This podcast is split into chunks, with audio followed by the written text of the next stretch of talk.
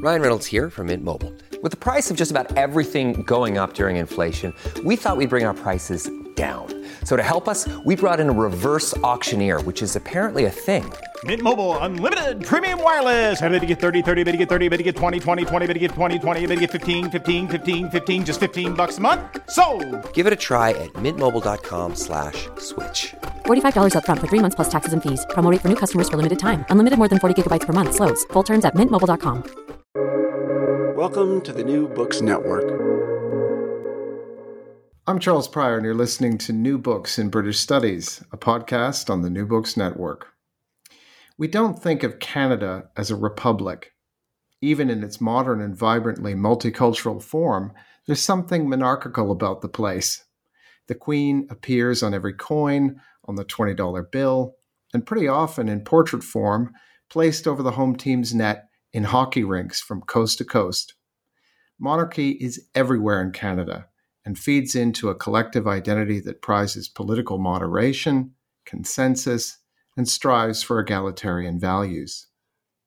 But there was a time when Canada might have taken a Republican turn. Between 1837 and 1867, a period bracketed by rebellion and confederation, a group of writers debated the virtues of American style Republican government versus British constitutional monarchy. In these discussions, American culture and political institutions were a dominant frame of reference. In between Empire and Republic, Know Kenworthy employs three Anglophone authors as lenses that help us to understand a period of possible political futures as states formed in the wake of revolution and as Canada defined itself uh, in contrast to its southern neighbor. Wanna Dry joins me from the Miami University of Ohio. Welcome to the podcast. Hi, thank you for having me. Thank you for being here. So, I guess I want to start uh, with something that I mentioned in the introduction, and that is that you focus on a particular period. Uh, this period follows the American Revolution and the War of 1812, but it precedes the outbreak of the American Civil War and the consolidation of Canada in 1867. And most people might think, well, there's nothing happening in that period. So, what drew you to it? Well, I think that um, what drew me to it is that Canada has an unusual path to nationhood, and coming from an American studies perspective, um, it's often it's often assumed that the American national experience of revolutionary liberalism, popular democracy, is normative for North America or, or even elsewhere. Um, and what first got me excited about early Canada was question that spoke to my own personal experience as sudden breaks in, in uh, political regimes. Uh, if early Canadian speaking Canadians and Americans were not radically ethnically different, if they had a shared history of British um, imperial origins, what role did the political structures and form of government play in shaping their distinct national identities? Uh, and when did that moment of divergence took place? Um, so I kind of focused on the period between uh, the rebellions, uh, the anti colonial rebellions of 1837 and 1838, and the Confederation as a moment where things could have gone either way, uh, a moment where the communities of British North America tried to find their path and deliberated collectively um, what model to embrace and what would be their future trajectory.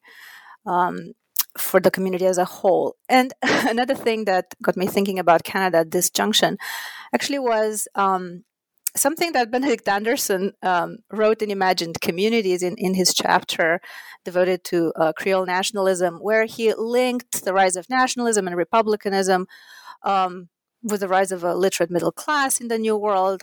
Um, and uh, the rise of print capitalism, and assumed again that the American model was um, the norm, and quickly dismissed Canada as an unexplained failure, quote unquote, of the American model of, of nationalism anchored in republicanism. So I wanted to explore this failure. uh, what, why didn't the American model catch on? And when did this happen? So the I mean the period of sort of revolutionary churn has been has been studied again and again and again. Um, and David Armitage, who's who's written quite a lot about global and Atlantic revolutions in this period, has noted that I mean the major effect of the Atlantic revolutions um, was that they created new states, uh, but they left monarchies largely intact, which then, of course certain populations, for example, the population in Canada, cleaved very strongly to the British uh, monarchy. So, this is really the central problematic, I, I, guess, that the book explores. So, how does that fact of the presence of monarchy and the presence of empire um, shape political debate? So, my interest is in how this political debate was reflected in conversations that were not directly political and they filtered even in the in the literary works produced in the period. And i would add that to this binary of republicanism versus monarchy that characterizes the age of revolutions um, we should also think about the rise of ideas about participatory government and democracy, which complicated conversations. Right, the the um, the colonies, the British colonies in in uh, North America, were linked ideologically, institutionally to the British Empire, but they were also very close to the United States, um, and they were you know, witnesses to the, the political transformations of the United States in the 1820s, 1830s. Uh, Jacksonian America had expanded uh, the franchise to all white males, ideas of popular democracy were transforming the republican institutions of the early American Republic. And it is in this context that debates over the value of monarchy versus the value of republicanism uh, unfolded in British North America. Mm. So I would I would argue that um, it was in this moment that these parallel definitions of liberty that ultimately informed the parallel paths to modernity of what became Canada versus the US uh, started to take shape and be articulated in political discourse uh, as well as in literary discourse. So that's uh, that leads, I guess, to the to the sort of the source base and and and the focus of the book. Now, this is not, even though in your in your notes and and throughout you refer to a lot of the sort of standard interpretations of, of Anglophone political thought. This is emphatically uh, not a study of, of political writers. Uh, I mean, uh, political writers like Paine and Burke get a look in, uh, but essentially, your your protagonists are, are are not that, and and they're not well they're not you know not only not household names but not even household names in the households of people who spend too much time thinking about this sort of stuff. And we're not dealing with political treatises we're dealing with a wide range of sort of literary forms. Um, so you focus on three writers in particular um, and and and use them to to explore a range of themes. So i was just let's just work our way through through these three writers and and say a little bit about the themes that are really sort of central to them.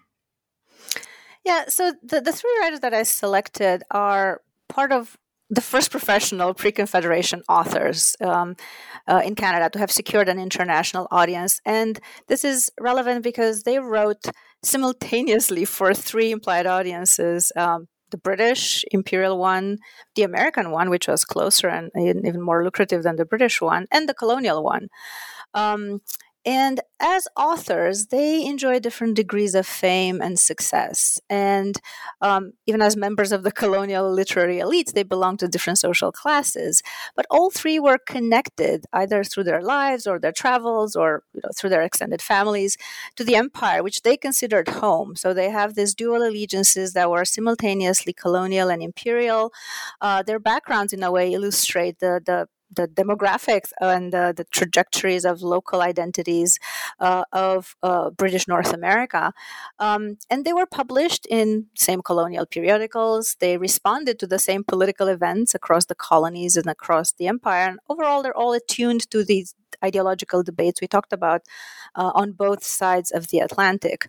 Um, so I find them interesting to study as a group uh, as they grappled with their dual position as Britons and colonials on what was, what was ultimately a periphery of the empire uh, next to a rising global power, uh, and how they reflected on the political contingencies of history and how they struggled to reconcile their local allegiances with the kind of metropolitan and imperial values. Um, the first one is a, a, household name in Canadian literature, uh, Susanna Moodie. Um, she was born in England. She immigrated to Upper Canada with her family uh, for financial reasons. She was the uh, impoverished daughter of a genteel merchant, and she was uh, married to a British officer who was a younger son. So they they saw exile as an opportunity for upward mobility, but um, she saw herself pretty much throughout her life as an exile in the new world. Um, she always pined for England and she never returned to England, although she continued to publish in London. Um, she never really seemed completely reconciled with, with her new home, with Canada. She famously compared her love for Canada to the feelings which, quote, the condemned criminal entertains for his cell. So she wasn't particularly popular with her Canadian readers at the yeah. time. I, I, I know that feeling. Yeah. so she she was not um, uh, beloved uh, in in Canada, but she enjoyed popularity in Britain and in the United States.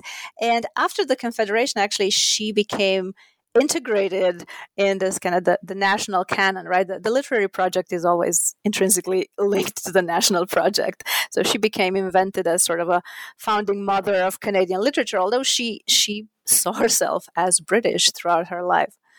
Um, and uh, I focus primarily on her two Canadian books, so books that focus on um, her experience coming to Canada, living in the backwoods of Canada, basically on the Canadian frontier, uh, and then moving to the more settled parts in Belleville.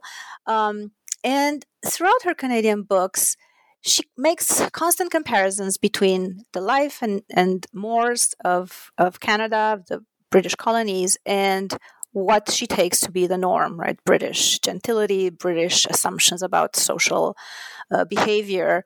Um, and the American model is implicitly part of these com- uh, these comparisons that she draws, uh, because um, whenever she finds something in Canada that she disliked, and there was a lot that she did not like about her Canadian life, um, she often lamented that colonial mores were the way they were because they were corrupted by proximity to the US, and particularly due to its Republican and Democratic influences.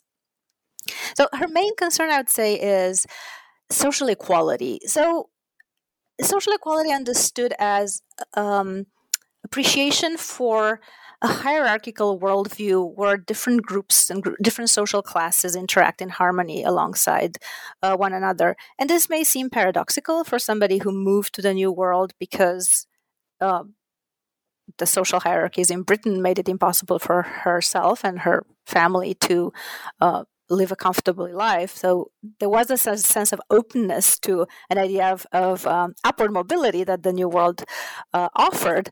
But somehow for Moodie, this upward mobility had to be um, confined to a larger sense of British gentility that would remain compatible to uh, the British hierarchical social patterns and ultimately to the monarchy and and um, and this because it was the monarchy and the empire that allowed her to think of Canada as home. yeah, so the, the leveling effect of American democracy, um, she viewed this as, as something that would erode respect for the hierarchies that structured British society with monarchy as, at its core. Um, and throughout her Canadian books, class and gentility function as basically markers of imperial belonging. And, and the cultural shock that permeates her books um, stems from how hard it was for her to maintain class differences on the frontier in the Canadian backwoods. I mean, this was pretty much uh, impossible given the hardships of frontier life. Um, but Moodie discusses social equality uh, linked not as not to clothes or material goods because everybody was poor on the frontier um, but rather linked to behavior and, and, manners that function as signifiers of civility or of britishness. Um, and she constantly clashes with uh, either Yankee settlers, as she calls them, or the Canadians uh, that uh, lived in the bush uh, in the backwoods along uh, near their uh, property, and she she describes them as so the Canadians she describes as Yankified Britons or Yankification being the pro- general process through which American political ideas change social mores in, in the colonies and ultimately sapped the loyalty of, of the Canada. So in, in this universe for Moodie, we can say that the US becomes a, an ideological center that was pulling Canada in the wrong direction. Um, and it's this desire to maintain social hierarchies that informs the very, very, her very negative portrayals, for instance, of the Irish and Scotch uh, lower class immigrants, uh, whom she describes as as uh, dangerously Yankified. This is a term she uses over and over again. So the moment they touch Canadian soil and become contaminated with Republican and Democratic ideas, she uses this uh, terms of, of, kind of disease, right? Democracy almost is con- contaminates these. Uh, uh, Irish immigrants and they become Yankified and lose all respect for their betters. So this this kind of resentment at the uh, egalitarian spirit that the immigrants felt when reaching the new world. She views this as um, dangerous. Uh, and it's uh, very ironic in, in, that for her, um, class differences trump race right she has by contrast she has very positive portrayals of the natives that she encounters in the bush um, and she inscribes the natives in, in this imagined geography of North America as almost co-participants in the British imperial community.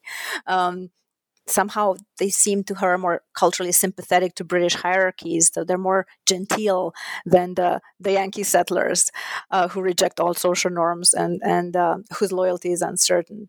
So she she she never sat down uh, to share a meal with her servants, for instance, uh, but she did invite her native friends, as she called them, the, her friends, uh, to share meals together. So um, there is this interesting um, kind of reorganization of her understanding of equality in the harsh environment of the frontier, where gentility is linked to politeness and um, kind of social mores that she would view as compatible with what she expected of um, life back in England.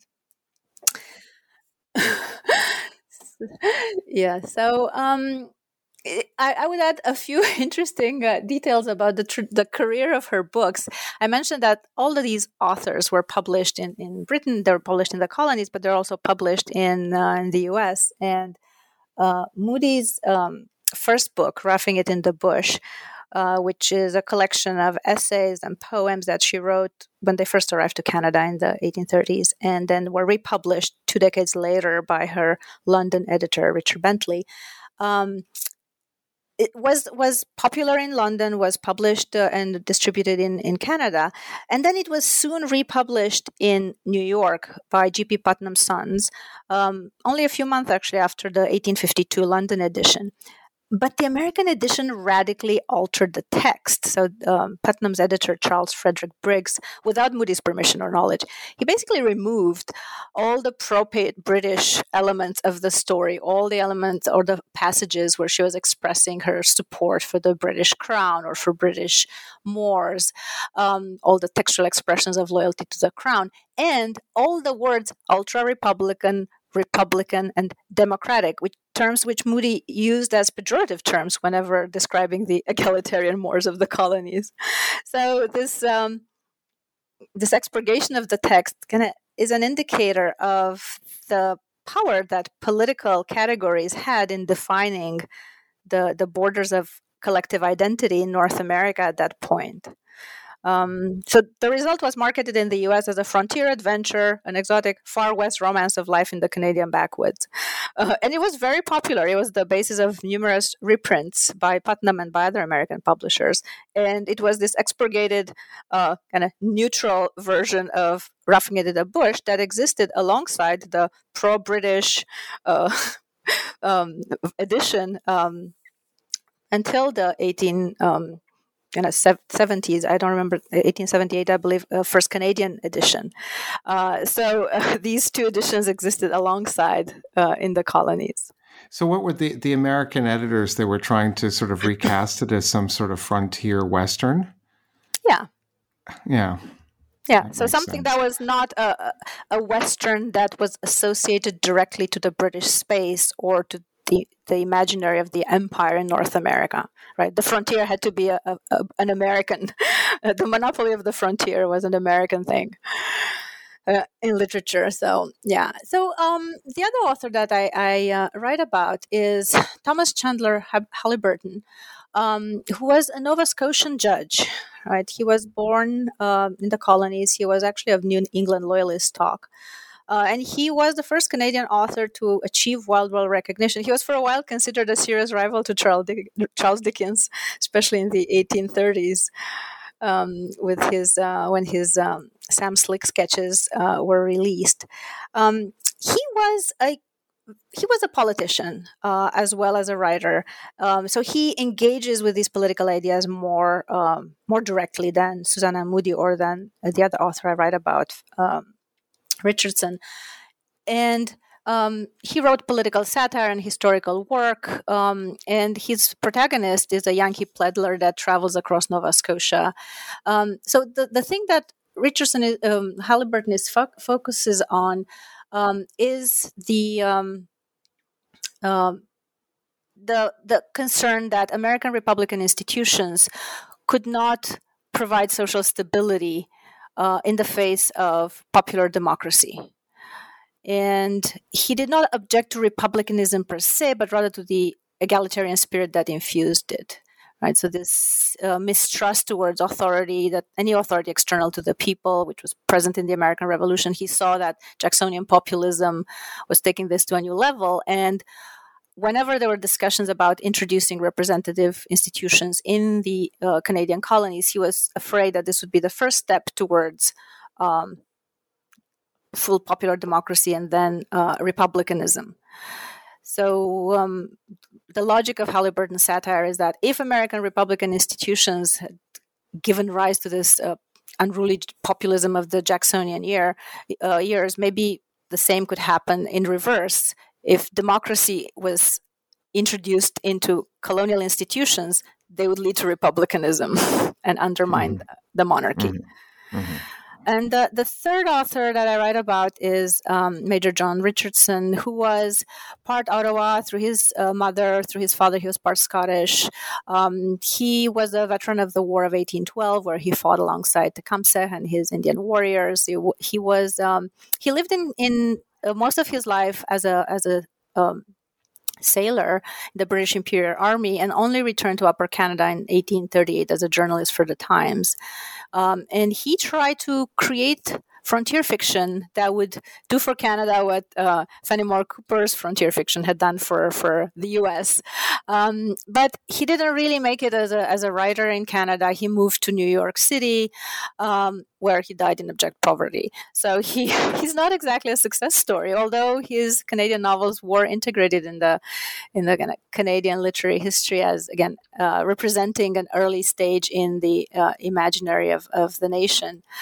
Um, and what's interesting about Richardson is his approach to whiteness. Um, he um, his two Canadian novels, Wacousta and the Canadian Brothers, recast the story of North America and of the 18th century and uh, the War of 1812, respectively, through the lens of the political structures of the mid 19th century.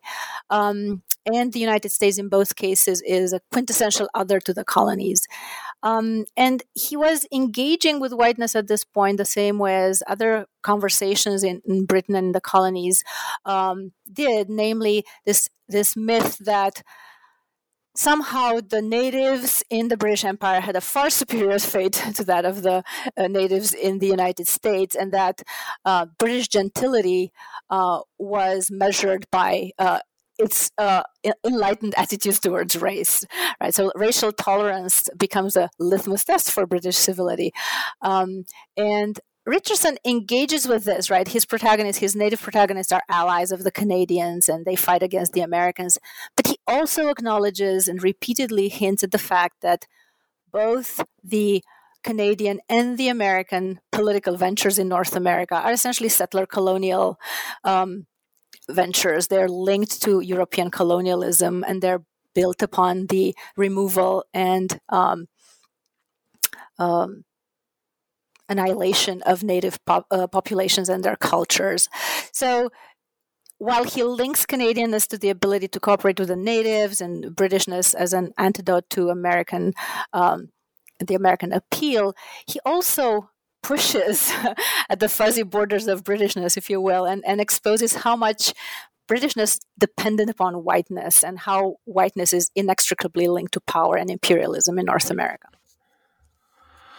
Wow, um, thanks. Those, that's a that's only a sort of a, a, a quickest uh, whistle stop tour of, of, the book, which is a brilliant sort of intellectual biographies and, and fabulous exegesis of the text. I should have known uh, about uh, about Moodie uh, because I, I grew up oh, 40 miles from Belleville, but that's another story. oh, yeah.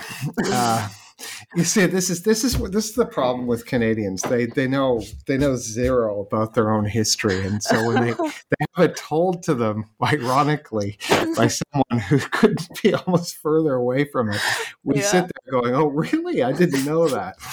um, anyway, uh, so uh, the book uh, closes, and, and I could sort of sense this coming uh, as I as I read it because um, you know it's it's it's kind of what we've been we've been facing uh, the past number of years uh, by taking us back to that that day in in January uh, 2021 when uh, the supporters of of the former president of the United States I don't need to mention who that is, uh, decided that they would uh, go on a little field trip uh, and drop in on the U.S. Capitol. Um, and this was a, a display uh, for a lot of people of, of a very, you know, the unruly quality of American liberty. And this is the sort of thing that your, your authors are, are consistently sort of uh, gives them real pause. Um, so, what was it uh, that prevented uh, Canada from becoming a republic? Well, I uh, I think that we also have some more recent examples of uh, how liberty is contested in the U.S. and Canada today, right? The trucker convoys. Oh, yeah, uh, the truckers. God bless the truckers. Yeah. yes, uh, and uh, I cannot claim that I have a definitive answer to why Canada did not become a republic, and you know things may still change. Um, but uh, as I explained in a recent piece in in the conversation, and in another one in Washington Post it was part of the conversations at the time, right? The skepticism about the ability of um, the American political system to deliver long term stability, especially in times of rapid social change and, and uncertainty, right? At the time, driven by immigration, rapid industrialization. Uh, these were part of the equation. But so were the, the British monarchical loyalties, right? The, the Canadian model revolves around continuity rather than discontinuity and revolution. And uh, 1867, right, what the parliamentary liberal democracy that uh, the Canadian founding fathers chose was designed to avoid the institutional flaws that they saw in the American system. And to go back to the storming of the Capitol or the trucker protests, um, you know, such movements can always be framed as revolutions when they're embedded in a larger cultural narrative of, of liberty, where the legitimacy of American institutions is always contingent upon the willingness of the people to accept them.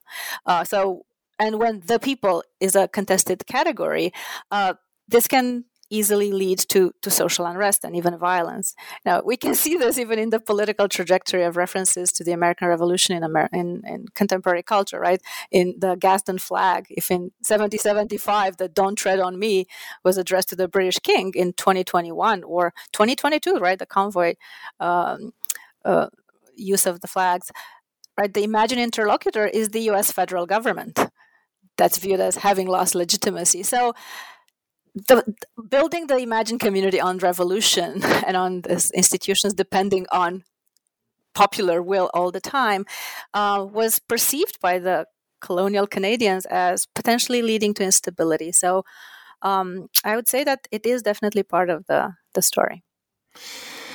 Thank you very much. I mean, I, I began with the, with a discussion of hockey rinks and the Queen, and I'm sure that the, the portrait of the Queen has gazed down benignly on on a lot of violence uh, in the stands and on the ice. Uh, so Canadians are, for anyone will tell you, are are not exactly that chilled out.